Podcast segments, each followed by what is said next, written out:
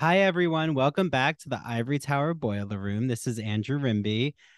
This is a really special, first of all, kickoff to our Educators Corner series where you're going to get a lot of pedagogy discussions, academic discussions, conversations with fellow educators, uh, teachers from K through 12, college instructors. So anything that has to do with the world of education and teaching. So I thought, why not kick it off with an interview that I actually got to do for the Association for Writing Across the Curriculum to kick off their own series, Queer in Academia. So they were kind enough to invite me onto their show, and it is up on YouTube. So go to our show notes and you'll see the video interview on YouTube. So definitely make sure you watch it. You get to see my facial expressions, my gestures, and also the amazing interviewer.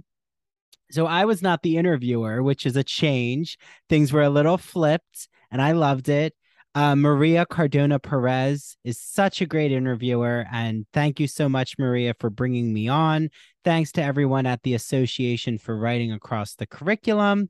Here's a little teaser to get you all in the mood of being an openly gay educator. And you can hear all of my uh, journey and also how I continue to bring awareness to being openly gay in education, but also the importance of amplifying LGBTQ plus voices in all aspects of academia and in public humanities, such as this podcast.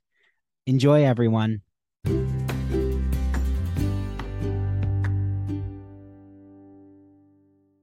And sometimes I will hear that talking point that they have to know exactly 100% of everything they're teaching. And I'm like, no, no, let it go. Like, and that to me is the writing process too, is the perfectionism of your mm-hmm. voice. And it's like, I love now when I get, like, I want critiques, like, I want feedback. I want, oh, okay, where, where can this develop? Because we're not going to be 100% in our grammar. The finished product is going to be so different because it should be collaborative. That's, that's how books get published too. Like when yeah. you start to interview authors, I'm like, oh wait, it went through 10 hands.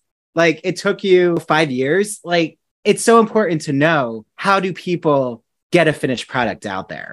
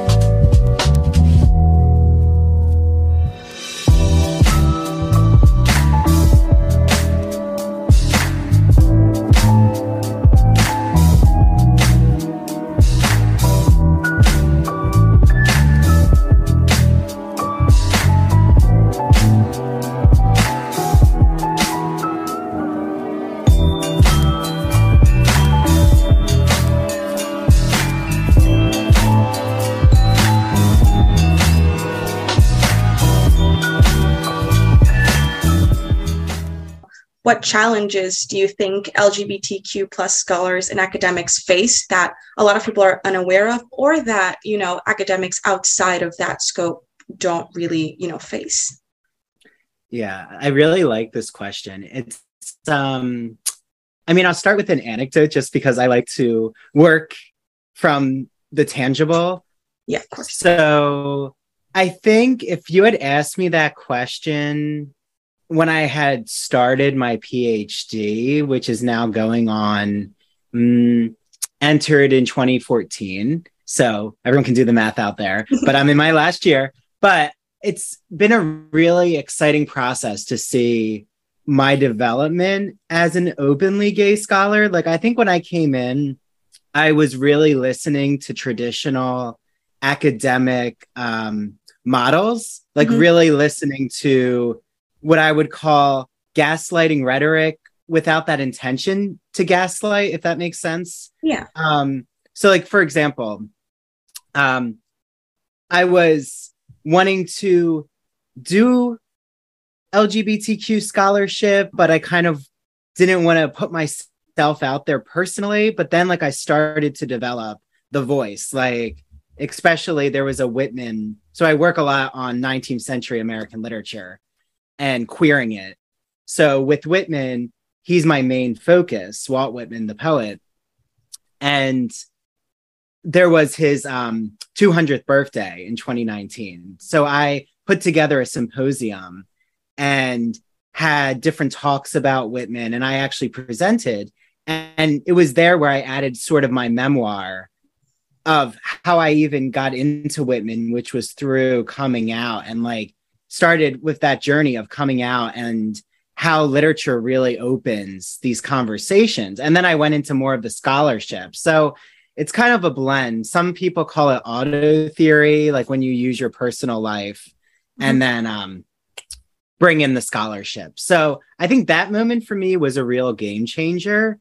And I started to get some backlash of realizing, oh, this is not following the traditional mold of an LGBT. Like, if you're an LGBTQ scholar who does this work, like, it taught me a lesson of be prepared to not let my voice get shut down. So, like, now I'm, I'm like, you know, my trajectory has really developed. So, it's good to look back at that and then see where I am now. I mean, you asked, right, the challenges. And like, that's, I guess, one example that's specific to my experience. But even I remember, so like anyone who's out there who has gone through a PhD in the humanities, there's like the comprehensive exam, the oral exam, some call it. And you basically have to show that you can, um, for literature, go over 200 years Mhm. of different literary texts. And um, for me, though, I did a Victorian. So, you know, you mentioned Wilde, he was on there, Dickens, um, a lot of poetry, because I really like the pre Raphaelites, Christina Rossetti. Um, and then I also had All Americans. So, like, that was my, I was doing 100 years, but with two different Mhm. uh, continents. And when I wanted to add, like, I actually remember, and again, like, none of this I want to say is coming from ill intentions. It's more of what I've seen of just not being informed Right. of like why it's so important that we have this discussion right now is because I was told by um, my Victorian um, advisor um, that like my queer texts that I wanted, like queer authors or like even Jewish authors, should all be like in a separate section. So they like they were kind of in their own closet on the list. Right. And it made me uncomfortable at the time, I remember, because I'm thinking I'm trying to integrate this into this um, core group of texts. And um, however, I did have like some really good resolution with that advisor, like talking kind of through that process because it was um, definitely an experience where um, I was being given um, a lot of that traditional, like I'll keep saying traditional, but basically um, being molded to go into the university as a certain scholar who hides a part of his sexuality to like be employable. Yeah. And at a certain point, I just learned from that experience I don't want to be in a place that does not value my openness. Like, I'm not going to straighten myself as a scholar. Like, that's just very antithetical to who I am hmm as an academic, a humanist, a scholar, uh, a person. Yeah. Yeah, I mean, I, I think it can definitely, in a way, resonate with with what you're saying. Because I went to, I did my bachelor's in like literal Amish County, Ohio, so it was very conservative, very, you know, people were very used to everyone kind of being the same. Um, you know, we spent years trying to get them to approve like a like a um, a gay straight alliance because they were like, no, not in our community, and and you know, it was it was a lot of what you were mentioning of like, you know, I knew that some people were, but you know, I knew that most people weren't coming from a place of wanting to be hurtful or offensive. They just didn't have like that knowledge. And and you know, you kind of mentioned communication as a, as a resolution, like a tool for resolution. So would you say that that's kind of, I guess, a path forward, or you know, a tool that um, universities really like, you know, administrators and, and faculty can kind of use to to be more inclusive and, and more welcoming? Yeah, absolutely, Maria. I mean, I'm so happy that I got this fellowship in the spring. Um, I'm actually just found out. I guess I'm Ray, it here that I'm going to continue working with the um, communication department in the College of Arts and Sciences um, because I started to do a social media campaign. It was for diversity, equity. It's called the Idea Grad Fellowship. And from that, I was creating short videos that profiled grad students like who do feminist work, queer work, um, you know, focus on race studies. Um, and I realized how important it is for us to have the access with social media. Like for me, social media has actually become one of the most profound ways to just engage with what I love, informing the general public about mm-hmm. what happens at a university. Cause it's like so mysterious and is what led me to create my Ivory Tower Boiler Room podcast because I realized that these are free episodes and I started to binge watch podcast episodes during the pandemic. And I'm like, you know what? That's a really interesting way to bring radio, like mm-hmm. a radio type program, into an app. And then why is there not something for grad students? At first, it started with grad students. Um, mm-hmm. And hopefully, I'm not going off on a tangent here. But um, like when you speak of with communication, I just feel that um, I wouldn't be able to have such a platform I do now to amplify um, LGBTQ plus voices. And um, for me, the podcast, there's been this journey. So it'll be two years in August. And um, now I'm interviewing like New York Times best-selling authors, and I've interviewed reality TV gossip experts. And I just love showing what it means when we have these like quote unquote academic conversations with those who specialize in the arts and the culture. And it brings, right, like asking questions about the real housewives from an academic view She talks a lot about narrative and literariness. So I just, I love that um, there's a way to utilize social media that opens up um, instead of closing down the conversations. Like it's, I like that it mixes our yeah specialty with the public. Mm-hmm. Yeah, yeah, definitely. And I, and I think, you know, even if it's, you know, just you know having your podcast available right or having resources even if within your university you don't feel comfortable kind of you know speaking to anybody because you know maybe it's a little bit more conservative or you know maybe you're just not ready. You know when i when i went into college i um, i'm puerto rican born and raised here.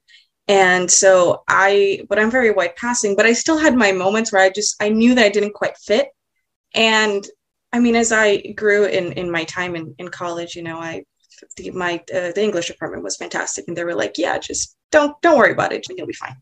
Um you know they were very encouraging. And you know by the time I, I graduated i i had the confidence right? And i had that voice you were you were talking about. But at first i was like no i i would go to my professor's office afterwards and be like let's chat about this. And they'd be like why don't you say this in class? And you know it's it's very intimidating. So i think you you know providing this podcast right and using social media a lot of people connect through social media where maybe if on their campuses they don't have anyone they can reach out to other people and and still be like hey how are you doing this? Or you know kind of grow from there. Yeah and i love like what you're explaining with your um experience. Like it is difficult. I want to recognize that for everyone, you know, who's consuming this in some media way, because I feel very privileged to be white, to be a man, to be cisgender, um, you know, to have certain class privileges. I want to recognize because I think in academia, that's not always talked about. I do think it's really important to um, recognize, like you said, you might not feel really comfortable being that open in your department. Like, especially depending, I'm lucky, I'm on Long Island, I'm in the New York City metro area. Um, a lot of the professors go back and forth to Manhattan.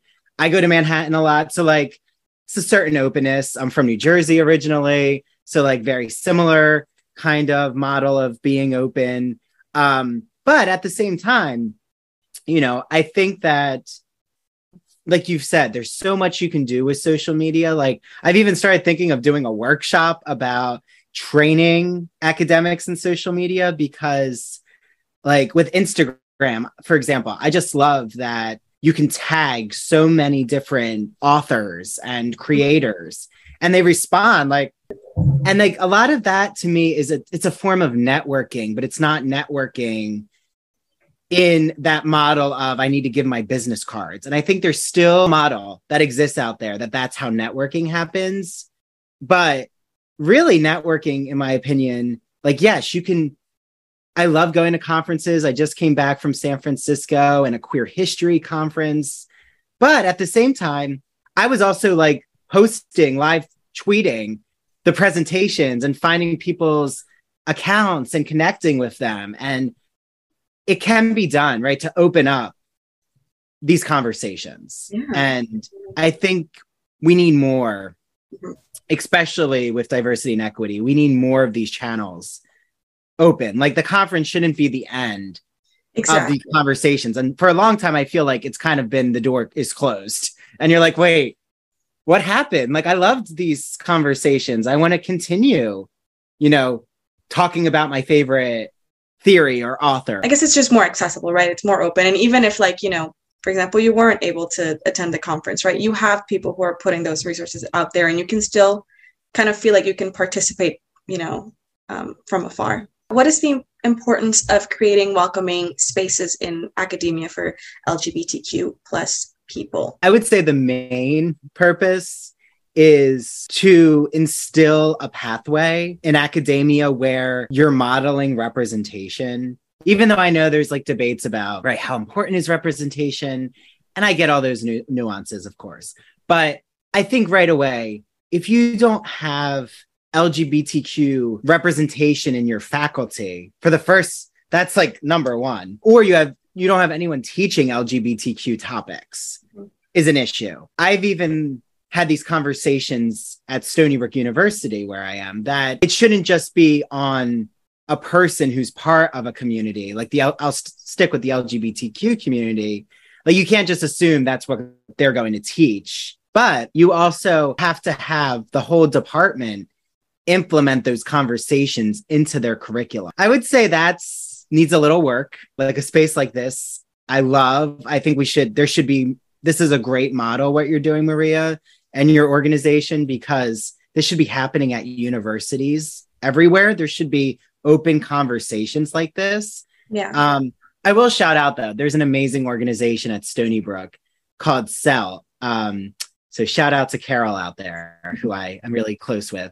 Um, they have a lot of these diversity and equity um, pedagogy discussions, which are important. Um, but yeah, sorry, back to the question. Okay. And then I would say, as a grad student, there is a representation with the LGBTQ community in my English department, but there's not really, and this goes for any marginalized community, there's not really a space in the department that fosters the community. Like, I really do think it would be important to have a mixer or something informal, like meetup chats, lunch, um, like a group that just meets I don't know, once a month to just say, okay, how are we checking in about our work? Do we feel pressure to not go into our work because we're being too open, right? Like mm-hmm. a lot of the things I went through, I feel could have been facilitated by like a faculty member leading a discussion group that's not graded, not yes. regulated. a lot yeah. of the times, I will say, as an academic too, sometimes we want to hyper analyze everything. And it's like, no, no, no sometimes we just need a coffee and have like a Starbucks chat. Yeah. Absolutely. Yeah. I mean, I think, you know, you mentioned it at the start, right? That you originally felt this pressure to kind of hide your identity. And I think sometimes when we think of creating welcoming spaces, I think the default is to just be like, okay, well, there's just like an LGBTQ kind of club. Mm-hmm. Um, but I think it, as, as you mentioned, you know, it's it's with faculty and it's across disciplines, right? You know, I think some disciplines kind of open up that space a little bit more. Usually, the humanities are a little bit more, you know, kind of open in in that department. But you know, I think it's also important to create that across disciplines and also kind of bringing people together across disciplines instead of just being like, well, there is this group, but they're only like, you know, they're all English majors, for example, you know, and it's like, oh, well, you know, somebody who studies, I know, microbiology doesn't necessarily feel like, well, I'm not going to fit there because of the conversations. No, exactly. And I do want to say Stony Brook has an amazing, actually, it's like a very long history since the late 70s has had a then it was gay and lesbian center but then now it's an lgbtq center. And it's wonderful because the undergrads are so involved with it. Mm-hmm. but i do think you're mentioning maria there's a certain stratification of like here's the undergrads and then the grad students. Oh they can just do what the undergrads do and it's like no no no. It doesn't yeah. work like that. And it's not a temporary stop. Like i think what i'm emphasizing is that faculty and grad students need to have more synchronicity of these conversations, especially to foster LGBTQ. For a department to know, are they doing enough? Like just right. having an open forum. And a lot of the times that's all it starts is just have a town hall. I will just say though that I'm excited to continue with the Office of Communications because there's certainly a need and they recognize it. My whole idea is to create a certain section in the university. Like I'm t- we're talking physical but also digitally mm-hmm. to have LGBTQ scholars all across campus, right? I'm thinking faculty, grad, undergrad, to have a section of the website where they share syllabi, they share an open chat, they know each other's social media handles. Like they post videos, lectures they've done, or just how they interact with the community. I think a lot of that could really be expanded and it would help. I really think the whole purpose is for no one to feel alone in their journey, like because we're not the only ones going through the obstacles. How does being an LGBTQ plus academic inform the way that you research, you write, and or teach or plan to, you know, kind of, I guess, develop your career if you're kind of not going to teaching. Okay, hold on to that question because we'll be right back. But first, a word from our sponsor.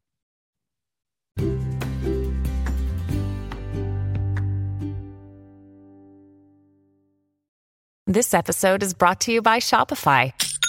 Forget the frustration of picking commerce platforms when you switch your business to Shopify, the global commerce platform that supercharges your selling wherever you sell. With Shopify, you'll harness the same intuitive features, trusted apps, and powerful analytics used by the world's leading brands. Sign up today for your $1 per month trial period at shopify.com slash tech, all lowercase. That's shopify.com slash tech.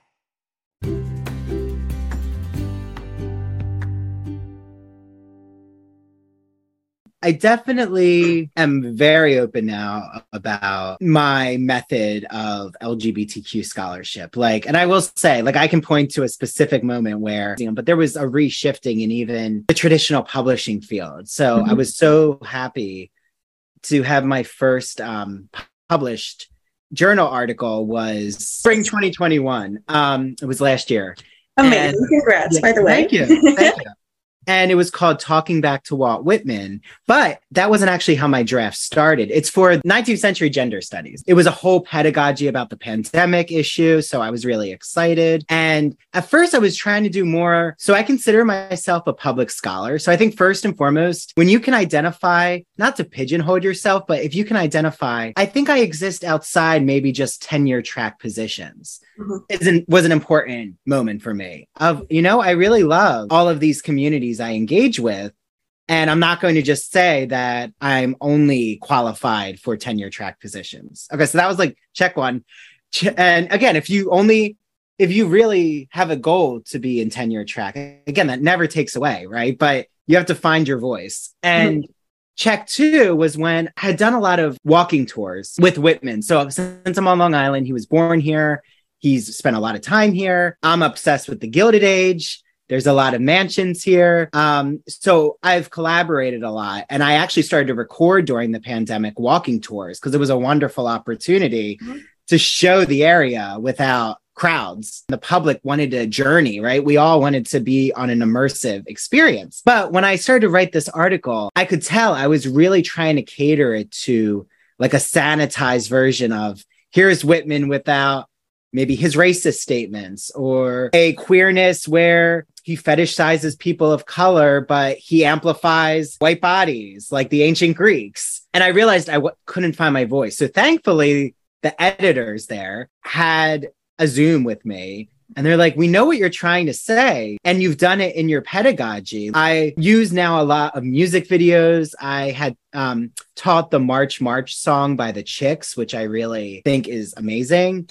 And I was doing a whole course about questioning Whitman and democracy. Like he was contradictory. A lot of our democratic system is contradictory. I was so happy to have that moment. And I think that's another lesson is never feel that you can't ask questions. Like, and I know it sounds simple, but it was something I had to really break through. I'm like, wait, oh, they're giving me this feedback. If I have questions, why don't I meet with them on Zoom? Because I always think you start to learn more about your own voice when people are asking questions of you and you can articulate. So basically, my whole article changed to like, why do I incorporate LGBTQ contemporary authors and talk about cruising in the park with Whitman, talk about, you know, Black Lives Matter, the pandemic, um, Whitman's racism, what does that talk teach us about our current moment? Queerness, queer men, especially queer white men, they have skeletons and it's not all on the same level. So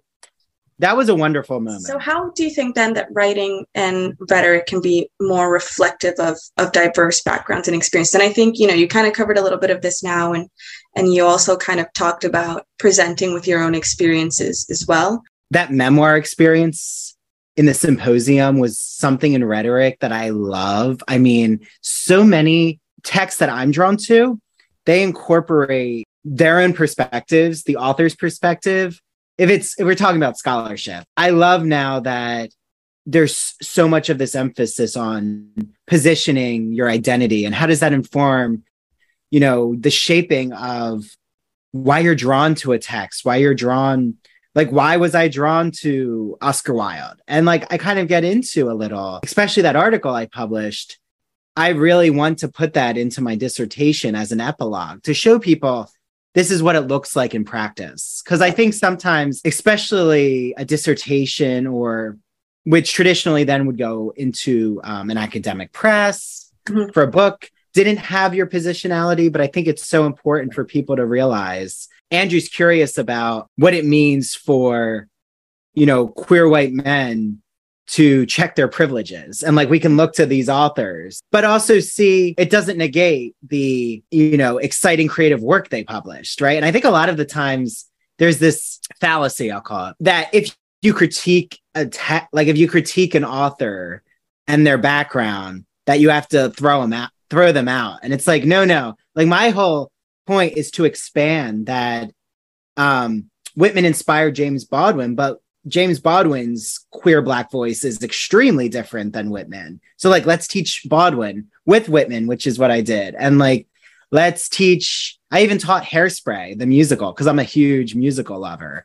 And um like let's look at how democracy is shown in that musical and it's multiple um, identities mm-hmm. um, and even like campy drag performance with Edna Turnblad, right? Like, so what does that say about queerness? And when you realize you don't have to stay, and sometimes I will hear that talking point that they have to know exactly 100% of everything they're teaching. And I'm like, no, no, let it go. Like, and that to me is the writing process too, is the perfectionism of your mm-hmm. voice. And it's like, I love now when I get like I want critiques. Like I want feedback. I want, oh, okay, where where can this develop? Because we're not going to be 100% in our grammar. The finished product is going to be so different because it should be collaborative. That's yeah. that's how books get published too. Like when yeah. you start to interview authors, I'm like, oh wait, it went through 10 hands. Like it took you five years. Like it's so important to know how do people get a finished product out there. You know, I took a Mhm. post-colonial literature class, and again, very conservative school. I was kind of the only person there who kind of lives in a colonial context still. And we read a passage to India, and we had like vastly different understandings of that novel. You know, you know, I kind of ended up writing my paper on that after I, you know, discussed it with with my professor without having to necessarily be like, this is my experience, blah blah blah. But you're still going to be bringing something of yourself, and I think that's kind of what you're you're trying to get at here. I love that you brought up that moment with Passage to India, which, yes, I know exactly what you're talking about the fetishization of colonialism. And, and E.M. Forster does that even with his queer novel, Maurice, where there, he had a whole fetish with like the aristocratic man falling for the working class man but it's like okay what's the what's the power privilege because there's a power privilege but again right complicating it. I love complicating it. Like as an instructor i get so excited when my students say they always are so open because i run a lot of discussion i want discussion based classrooms. I don't like to lecture. I like to foster a conversation and i am ready to guide. But I think that it means a lot when students feel empowered to give their interpretation and they aren't looking to me like, wait, does that match what Andrew thinks of the text? Like a lot of the times they don't know Mhm. my overall interpretation. And actually, as a practice in life, I don't have a one interpretation rule with t- literature, but there's always another way. Like Passage to India, what's happening with women? Okay, that's going to be Mhm. different than asking about post colonial ideas or class, right? Like these, I don't know how I could have one approach to that. But I think when students feel that they have the voice, especially when it comes to LGBTQ conversations, because I teach now so much LGBTQ literature. And I think a lot of faculty, grad students are nervous to assign text. Sometimes I've heard this even because it's not fitting that like dead white men trope and they're worried about the backlash from their students. But I have to say, like once in a while, do I get like a comment? Usually it'll be like a rare comment in an evaluation. Again, like if someone disagrees with the text, I want to hear their interpretation. Like let's bring that conversation to bear. I mean, as an undergrad student, I was the one, just like you did with Passage to India.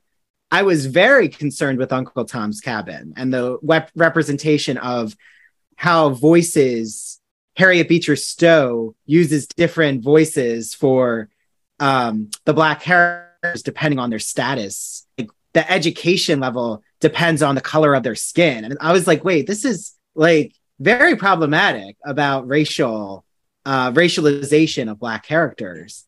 But again, it was a great moment to have the conversation. I disagree a lot with what I read from my students and their interpretations, but it's not my interpretation. Right. It's they have voiced to me how they don't like. I just taught the Broadway musical, which was so exciting. I would say with each musical, half of the class loved it and half didn't, but they all voiced why they didn't like it. And it was mm-hmm. productive. So I think I never hold a text as a hero. It's just so important to listen to our students, right? Like if students are saying they love discussion based and they love feeling that they have agency, that's what it's about to me is why I'm against the lecture model is because students don't feel they can ask questions because hmm. you're interrupting this flow of like a 30 minute conversation that the professor's having with themselves. I like to be corrected. And I think that it is a type, in my opinion, of diversity equity model, which is like teaching writing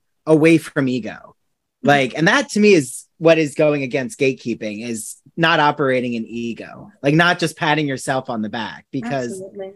I really feel that we need, and we are going into collaborative teaching, like Mhm. not even just teaching, but collaborative communities. Like these spaces are opening up and it's exciting to me. I think even my students, one example is with the Broadway musical, I was able to take a few to Broadway since we're close and see Wicked and Phantom of the Opera.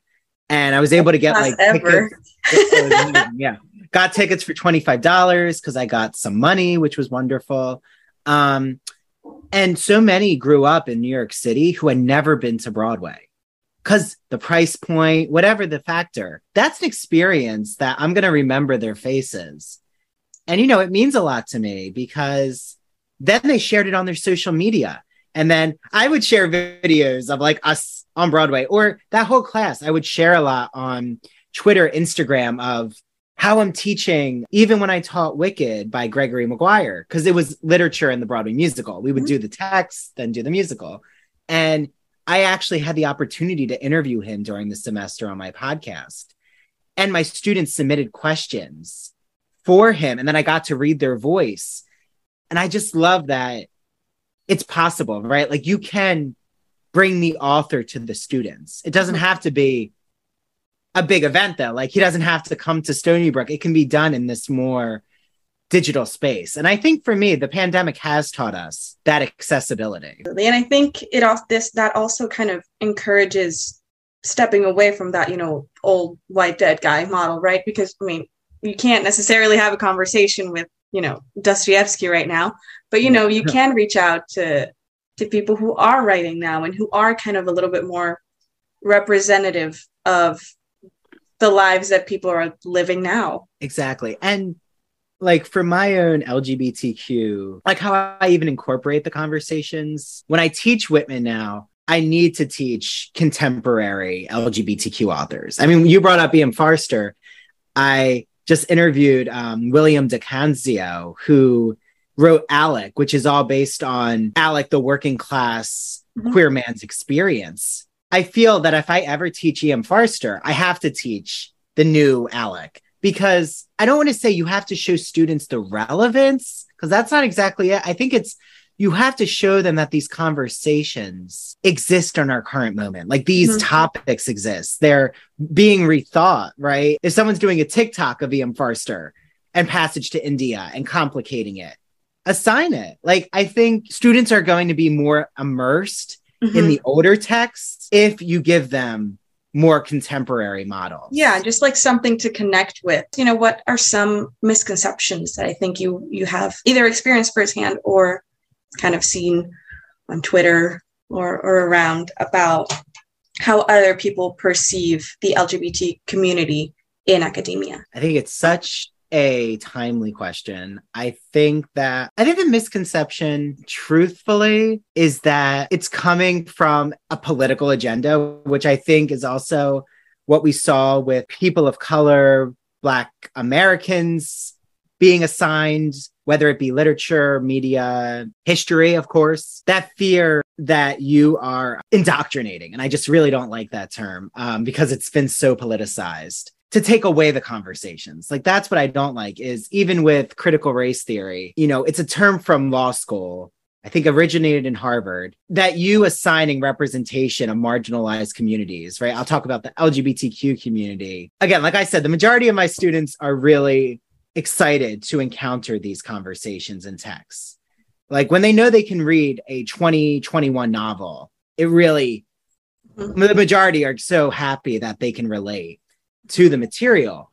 But yeah, I had one student who had said that questioning Whitman and democracy and bringing in like queer voices, black vo- black voices, she knew that I was progressive or that I was like teaching a political view. And the misconception, it saddens me because of teaching what it means to counter an opinion like that. Like if they had been feeling that Mm-hmm. I just reflect on, well, why didn't they voice? Well, what is, what are we doing um, with these texts? What is the purpose of looking at LGBTQ literature? Because that would have been a great moment to talk about why LGBTQ literature is just not one narrow path. Like mm-hmm. I've said, there is a plethora of literature that exists now that's all genres. Like there's LGBTQ romance, mystery, horror, um, historical fiction, right? You name it, nonfiction. The misconception is that there's only one pathway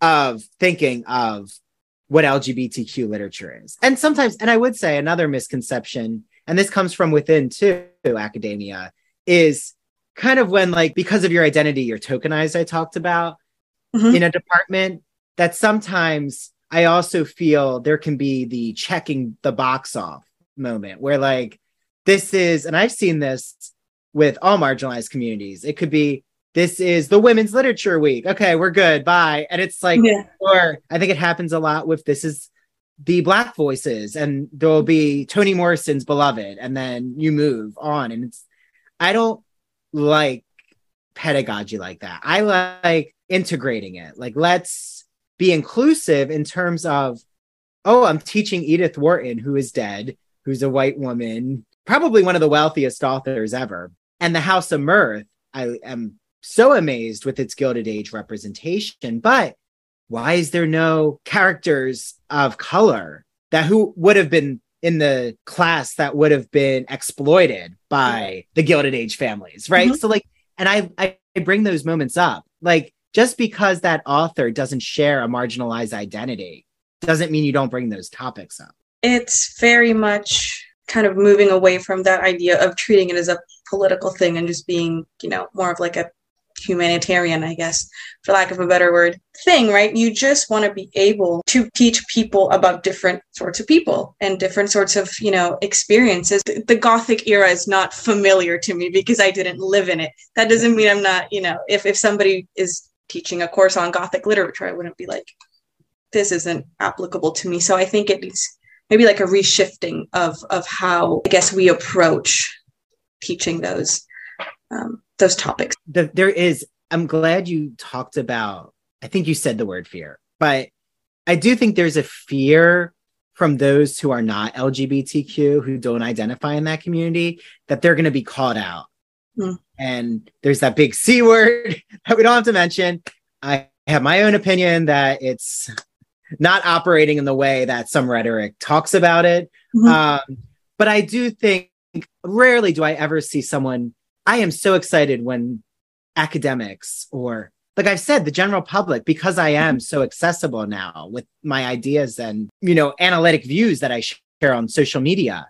It's so important to have those moments where someone asked me, I've, I've never read, even just, I've never read a gay male author. And they'll mm-hmm. talk to me and confide in me. And they're like, Do you think I should teach that? Like my undergrad advisor, Jan, who I have to shout out, will have so many of those moments. And she is, I think she's a baby boomer. She's not, no offense, Jan. She will always open up that door. Like, should I incorporate more of those voices? Like, do you think I should teach a Netflix series? Right? Like, knowing that they can just ask questions and you're not going to be caught out for not knowing. And again, but that goes back to the welcoming community, right? Yeah. If you know that it's a welcoming community, of LGBTQ discussions, mm-hmm. this is where departments have such a chance right now to yeah. just create these spaces. Yeah, and I think especially the the I guess the blessing with literature, right, is that there's always going to be universal theme. Being able to have those discussions that approach it from that lens maybe makes it less intimidating for students, right? So that they're sure, you know, this isn't just oh, we're teaching this book because it has representation in it it also has these like major themes that are still accessible. Well, I would just say thank you again, Maria, for this space. Of course, um, thank you. later today, I get to interview for my podcast um, someone who has a radio TV background. Her name is Sarah uh, Fraser. She used her academic experience to go into radio. She's does like TV, local news, like those programs where you see someone talking about fashion going into the community. Um, but she also like deep dives reality TV. So we're going to talk about, right, what does it mean to analyze reality TV? Because I think there's so many lessons we learn about that. I'm, I'm, working on a Whitman and queer theory essay. It'll be the first, to my knowledge, the first time there's been a discussion about how Whitman has been approached um, from after he died to the current moment mm-hmm. with sexuality. So I'm so excited I get to do that history and journey. So that'll be done by Gail. And then I also was so happy to attend the Queer History Conference in San Francisco because, like I said, I feel the conversations are still going because I'm emailing those who I want to book on my podcasts. Like there's this whole network now that we've created on Instagram. There's accounts that exist like Queer Modernism. Shout out to my friend Jesse, who posts all of these modernist homoerotic images. And I think to me that's the model. Is like right if you're out there and you feel that you have to choose one path, Mhm. that doesn't ex- like you don't have to just shut down your other creative avenues. Right. Allow all of yourself to exist. Like be comfortable knowing that there are people out there doing the same thing who are not just defining themselves one way.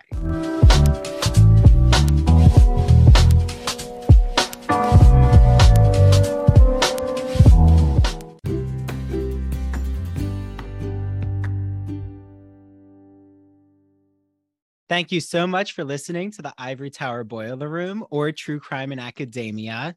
I'm Andrew Rimby, the executive director. Our team includes Mary DePippi, our chief contributor, Nicola Arguello, our marketing assistant, and Kimberly Dallas, our editor. Ivory Tower Boiler Room episodes come out on Monday, and sometimes I'm joined by a guest co host. Make sure you follow us on Instagram and TikTok at Ivory Tower Boiler Room and on Twitter at Ivory Boiler Room. And here's Mary. Hello, everyone. I am the host of True Crime in Academia. Do not forget to follow True Crime in Academia on Instagram and TikTok at True Crime in Academia. And coming soon, there will be a Twitter also at True Crime in Academia. Now, if you're like me, you like to have bonus episodes. I love extra content, don't you? So go to patreon.com slash ivory tower boiler room. Not only do you have access to our video interviews, but you will also be able to access never before seen bonus episodes. So, like I said, you can't, we don't release them anywhere else. You can only get those on Patreon. So go to patreon.com slash ivory tower boiler room and become a subscriber today. And don't forget to listen to Ivory Tower Boiler Room on Mondays and True Crime and Academia on Tuesdays.